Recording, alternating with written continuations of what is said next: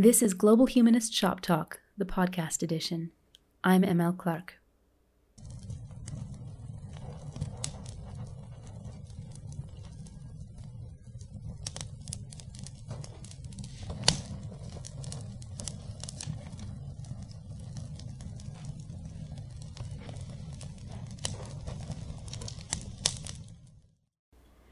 My favorite God story is the story of Prometheus. It was one of the first I'd ever read in a book of Greco Roman myths and legends, but it stood out from all the other stories of fickle and mean spirited gods in that pantheon, and from stories of other wrathful and trickster gods that I would encounter in my exploration of other faith traditions. Prometheus was the son of Jupiter, one of twelve titans born of the union between sky and earth and while his aunt and uncle, Cronus and Rhea, shacked up to give birth to the Olympians we know today Zeus, Hera, Hades, Poseidon, Demeter, and Hestia, little nephew Prometheus created his offspring the way an artist creates their legacy out of materials in the surrounding world. Out of clay, Prometheus made mankind. And I mean mankind specifically because the introduction of women is just as hateful in Greco Roman lore as it is in the book of Genesis. Accounts differ about what then brought Prometheus to steal the fire of the gods and give it to mankind. At least one account suggests that mankind already had it, but then Zeus took it away out of anger over a trick that Prometheus had played on him with the contents of his animal sacrifices. If this myth is the most accurate, then Prometheus's sacrifice was more about setting something right that his bully of a cousin had done wrong. Others suggest that Prometheus, like his progenitor Enki from Babylonian mythology, was simply trying to protect and give aid to his creation. Either way, what I loved about this myth was that Prometheus put himself in direct peril from fellow gods to give his creation every possible advantage and was punished for it with an eternity of suffering, chained to a rock where an eagle would eat his regenerating liver every day by his absolute jerk of a cousin, Zeus. When I first read the Christian Bible at around six years old, I was not at all impressed by this god of the Israelites who had more in common with Zeus than Prometheus, punishing humankind, that is, for seeking knowledge and advancement. I would be a lot older when I learned about the pantheon of gods that had been amalgamated into the story of Genesis.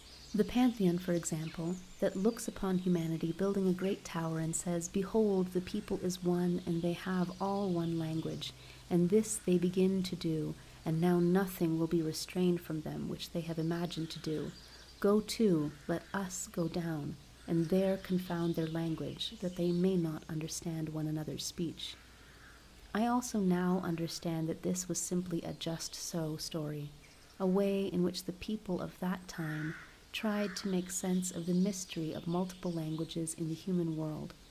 Genesis is filled with just so stories, and in this way, the story reflects a significant amount of curiosity among its original writers, which is not always sustained by those who read and adhere to those texts today. But back as a child, first reading Genesis 11, I still thought that Prometheus was way cooler because he had put the development of his creation's full faculties first, instead of seeking to punish and then offer forgiveness to beings that had been made flawed. And yet, as an adult, looking upon the state of our world, including what our uses and abuses of fire have done to it, I can't help but wonder if we needed something more than a Prometheus, or his equivalent in many other faith traditions that also have stories of someone stealing fire for human advancement. It's not enough just to have this technology, after all. We also need a guiding ethos that shapes how we use it. As more of our world burns every year due to climate change, and as we continue to cause immense personal violence with fire's ensuing inventions, the question of our guiding ethos is by no means an idle one. We don't simply need the gift of new technologies, we need the gift of ideas and sustainable, comprehensive philosophies, philosophies that, like the most robust theories in scientific practice, actually account for and address all critical data about sentient life. And if the gift is not going to descend upon us from above, well, we really need to get a lot better at gifting it to ourselves.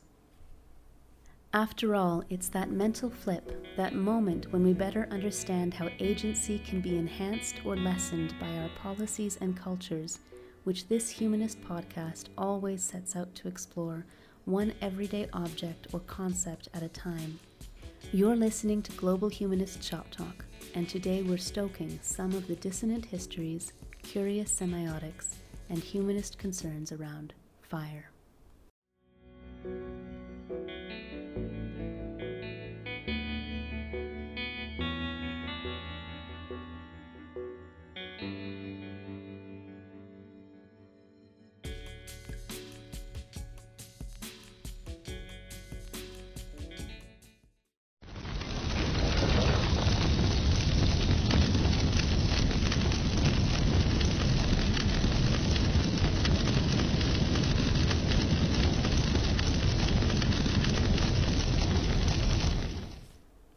Fire never really needed to be stolen, of course, because it happens naturally all the world over whenever arid conditions meet with sufficient kindling.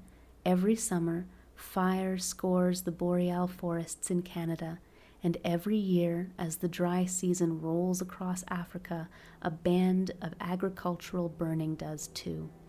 Recent research, led by the University of Colorado Boulder, published in the aptly titled journal Fire, showed that 97% of wildfires endangering U.S. citizens and homes had been started by human beings. But this study would not have surprised readers when it came out in September 2020. Just days earlier, a couple in San Bernardino County, California, had set off a smoke bomb on a day 15 to 20 degrees above normal for the region to reveal the sex of their unborn child. The ensuing fire raged for 23 days, destroying 23,000 acres, razing five homes and 15 other buildings, and taking the life of firefighter Charlie Morton. Even after 95% containment, it wasn't fully extinguished until November 16.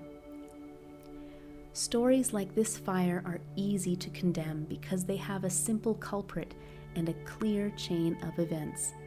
But we're also starting more fires indirectly as a species because actions that governments and corporations in particular have taken to clear cut forests, for instance, and to pursue energy policies that cultivate water shortages and endanger ecosystems critical to the mitigation of global warming are making it ever easier for one ill advised party trick to lead to such disasters. According to research like Sourav Mukherjee and Ashok Kumar Mishra's work in Geophysical Research Letters, December 2020, Compound drought and heat wave events, or CDHWs, have been increasing in frequency, duration, and severity in recent years, with the most significant changes emerging asymmetrically across the globe, in line with arid regions most affected by climate change. These CDHWs are not themselves wildfires, but they're the underlying conditions in which a simple spark can turn into a months long blaze. Who needs the gods when you can simply dry out and heat up the land until it sparks? In South America, the results of these CDHWs have been seen firsthand. In 2012, Brazil's President Dilma Rousseff relaxed regulations that had been protecting against deforestation, and a subsequent president, Jair Bolsonaro, leveraged these relaxed regulations to drive deforestation of the Amazon back to levels not seen in over a decade. Some of that deforestation was effected through controlled burns that also drove indigenous persons from their lands. Critically, though, Deforestation itself played a role in exacerbating CDHWs because tree cover is critical in generating and concentrating rain systems. No trees, and you've got higher aridity and drought, which means, in turn, more frequent, long standing, and severe wildfires. It's not surprising then that the Amazon rainforest is now a CO2 emitter instead of a carbon sink, or that areas with high deforestation rates are emitting 10 times the CO2 levels of less deforested areas. It's just disheartening. So many of our mistakes as a species are cascade failures, and in ways that often yield the very real spectacle of our ecosystem's destruction through heat and smoke and flame. Did it have to be this way? Does it have to be going forward?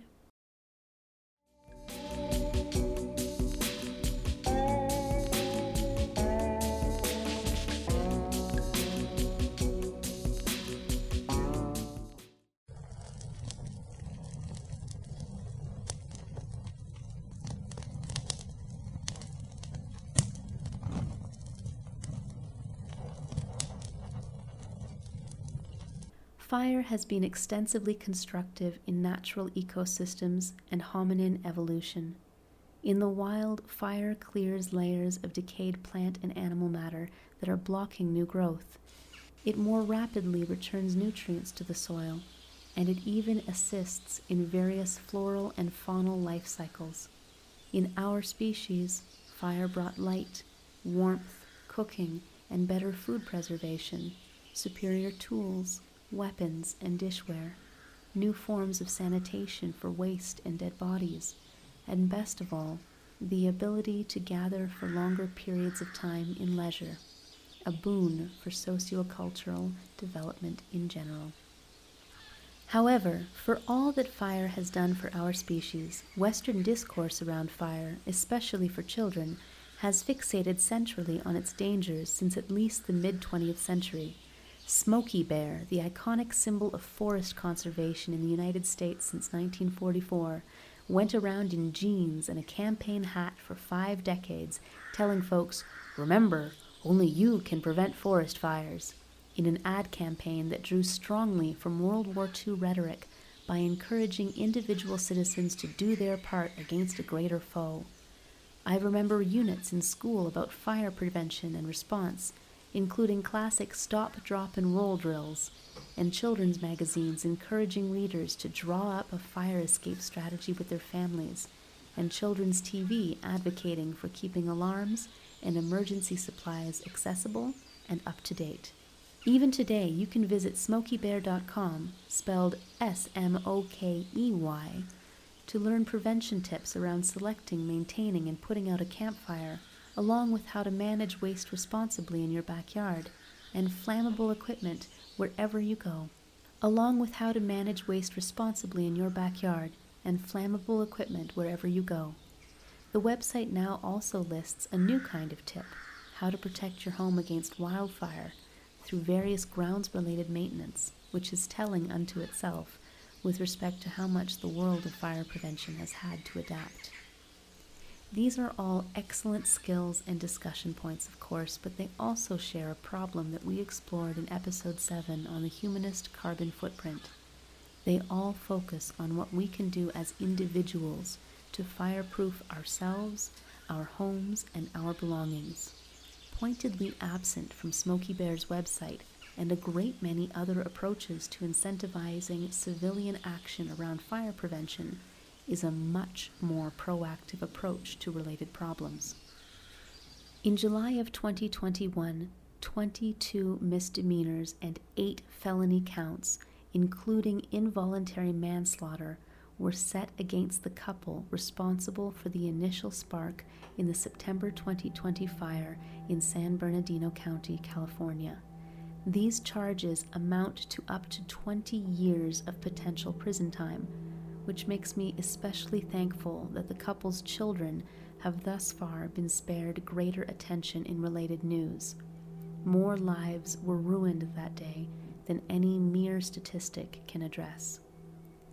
Setting harsh criminal penalties on individuals is meant to be a deterrent, a kind of spectacle to make others think twice about their own actions as individuals. But in a world where deeper and more systemic environmental crimes have been driving up the number of CDHWs in general, we have to ask ourselves if there aren't more productive ways that we should be looking to combat the relentlessly increasing number of ruinous wildfires, and more productive acts of accountability that we should be elevating in mainstream media too. One of these, surely, is for adults and children alike to be taught a different relationship to the fact of fire, a healthy respect for it, instead of a healthy fear. Forests, for instance, are markedly safer from wildfires when they're not as densely packed as biodiversity rhetoric often leads us to believe. When there are too many root systems vying for the same resources in any given area, deteriorating soil quality accelerates drought, while excess underbrush just makes for better kindling. This is why good forestry involves maintaining the forest floor by creating healthier living conditions for the hardiest of existing wildlife ensuring that surrounding waterways are clear, and using controlled burns to prevent catastrophic blazes. Educating citizens in more than campsite management and household survival plans doesn't even need a new ad campaign, and it certainly doesn't need another Smokey Bear. Why reinvent the wheel, after all, when we already have whole cultures whose conservation strategies are naturalized into their ways of life? I'm talking, of course, about indigenous cultures, many of which focus on maintaining clear waterways and forest floors, protecting wildlife habitats, and promoting sustainable farming. You can follow some such advocacy through qualitative groups like If Not Us, Then Who, an Indigenous awareness campaign directly partnered with forest dwelling communities around the world to improve the way we advance narratives of coexistence with the land or through quantitative research like Walker, Gorelik, Baccini et al.'s February 2020 article in PNAS, the Proceedings of the National Academy of Science. The role of forest conversion, degradation, and disturbance in the carbon dynamics of Amazon indigenous territories and protected areas documents the key role played by Amazonian indigenous groups in fighting climate change and makes express appeals for policy changes built on the paper's findings.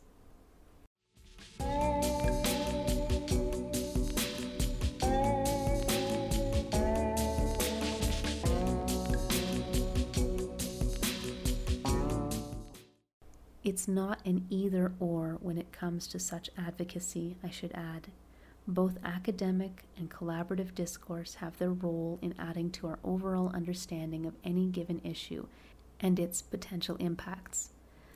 Likewise, it's important to remember that not every Indigenous community or idea is intrinsically superior when it comes to conservation strategies. To think otherwise is to mythologize and fetishize the complexity of Indigenous histories and experiences, and to suggest that many Indigenous people have a kind of magical prescience about what the world requires.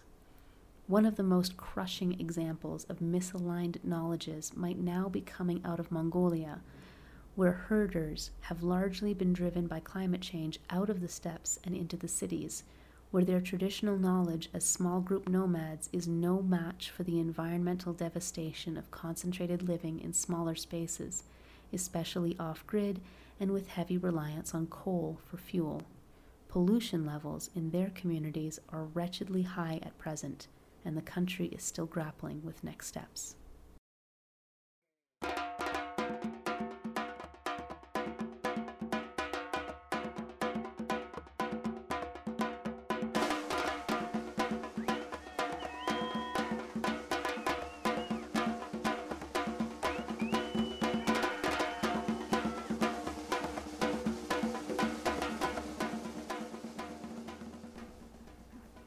But in the example of, say, Amazonian indigenous groups, which have been fighting deforestation pressures in Brazil for decades and sustaining healthier forest ecosystems through mixed and rotational crop farming, we can see just what it is about many indigenous traditions that makes the inclusion of their insights and their living advocates critical to rethinking our approach to fire.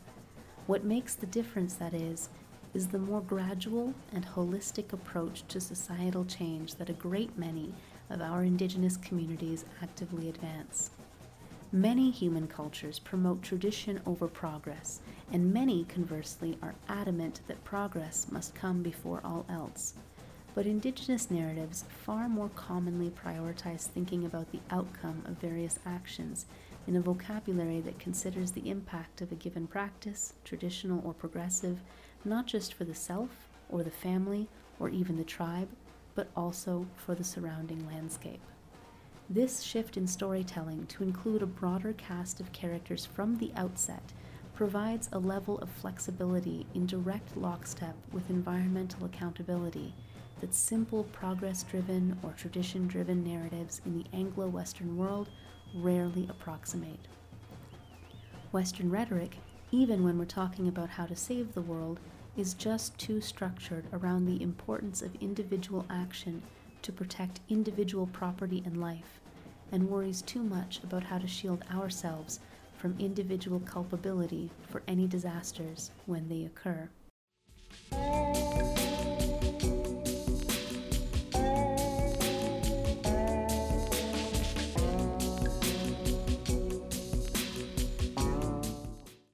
But it doesn't have to be this way.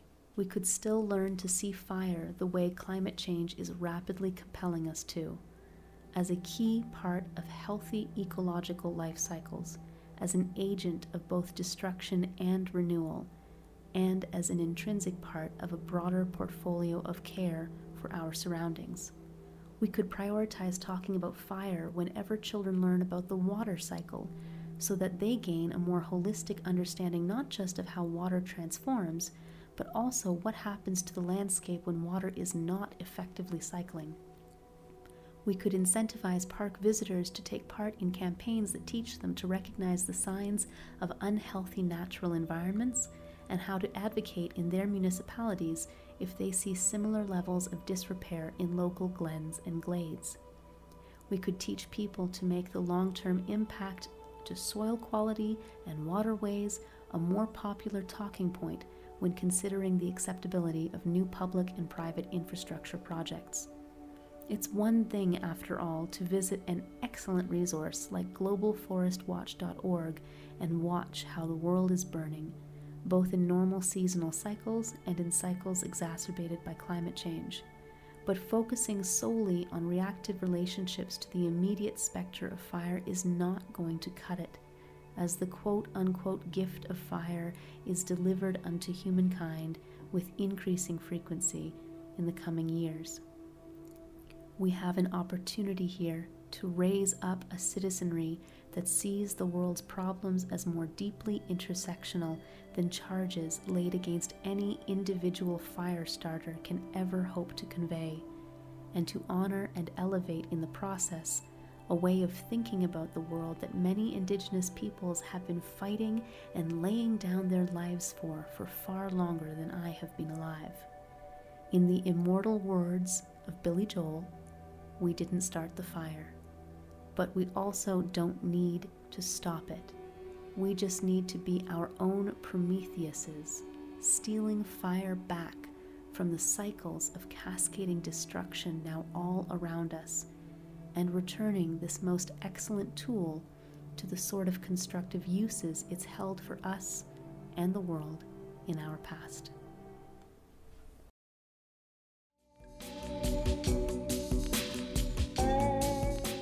This has been Global Humanist Shop Talk Podcast Edition with M.L. Clark. New episodes launch every other Friday. First to Global Humanist Shop Talk, the column available at Only Sky, and then to other podcast distributors. Maurizio Ferraz is my one man dream team of an audio production specialist. Studio space and resources were provided by Agencia El Grifo. Theme music comes care of Kabbalistic Village on SoundCloud and other background music is courtesy of Joseph McDade. All of this would not have been possible without my patrons, the vast majority of whom support me through Patreon, where I post a monthly newsletter, along with other updates on the full range of my writing projects. None of us excels without the support of a community, and I am deeply thankful to have found mine. Shop talkers, humanists, fellow travelers on this pale blue dot, wherever this episode's little mental flip finds you in your lives, please remember to be kind to yourselves, to seek justice where you can, and above all else, to keep the conversation thriving.